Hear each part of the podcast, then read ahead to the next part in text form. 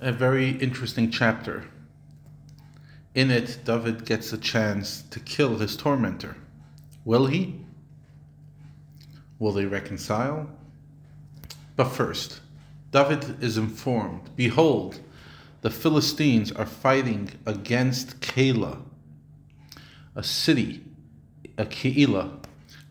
in the area of Judah, and they are plundering the threshing floors." Wasn't a war, but just a small group of Philistines driving people crazy. David inquired of Hashem through the Urim and Thummim. He manages to get to the Kohen Gadol and ask through the breastplate, the Choshen, which was last week's parsha. He asks Hashem, "Should I intervene?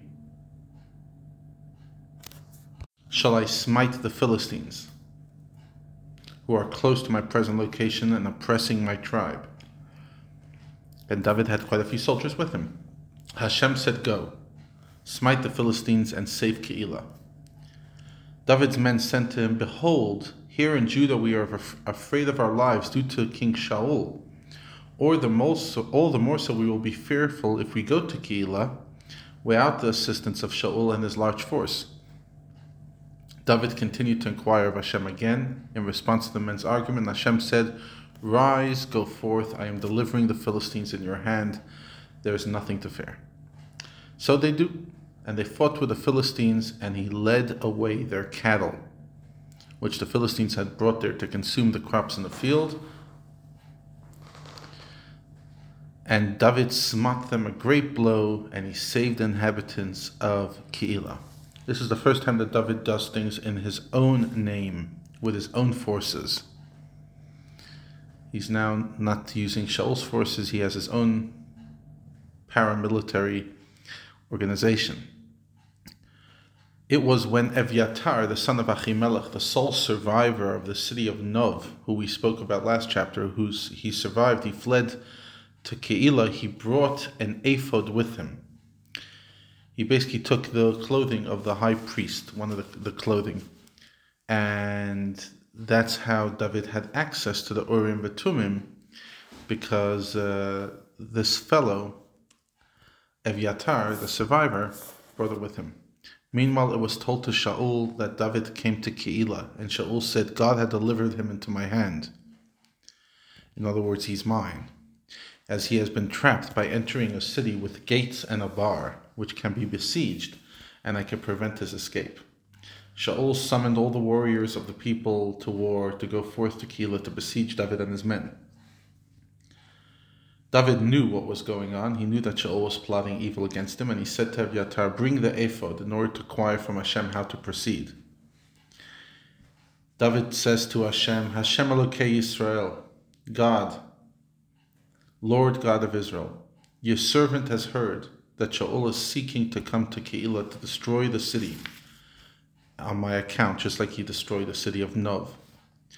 Will the masters of Keilah deliver me into his hand? Will Shaul go forth as your servant has heard? Lord Hashem, please tell your servant."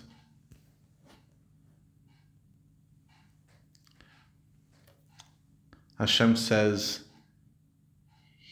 he will go forth. In other words, David kind of didn't give a straight question. He says, "Will they deliver me to the hand? Will Shaul go forth?" So Hashem says, "He will go forth." So David tries again in a proper sequence. He says, "Will the masters of Keilah deliver me and my men into the hands of Shaul?" Hashem said, "They will deliver you to Shaul." David and his men, some 600 men, as more men had joined them following his success, rose and exited Keilah, and they went wherever they went. Basically, they were wandering. Shaul was told that David had escaped from Keilah, and he ceased his preparation to go out in pursuit of David. David dwelled in the wilderness, in the citadels of the peaks on the mountains, citadels that were there placed there by shepherds and the like, and he dwelled on the mountain in the wilderness of Ziph, which is about 7 kilometers from Hebron. Let's try to imagine the kind of life he had. Shaul sought him incessantly all the days, but Hashem did not deliver him in the hand. David saw that Shaul had gone out to seek his life, and David was in the wilderness of Ziph. So Yonatan, son of Shaul, rose and went to David to the copse. Copse. Since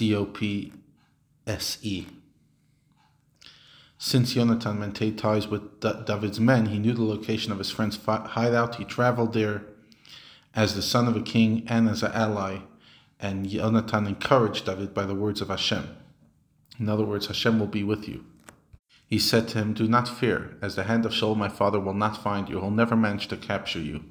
Ultimately, you will reign over Israel in accordance with Hashem's promise. And I, your dear friend, will be your viceroy. And Shaul, my father, knows in his heart that it is so too, even if he will not admit it publicly. This is why he is so angry and pursue of you." The two of them again established a mutual covenant before Hashem to maintain agreements, obligations, and ties of affection between them. David stayed in the copse, and Yonatan went home.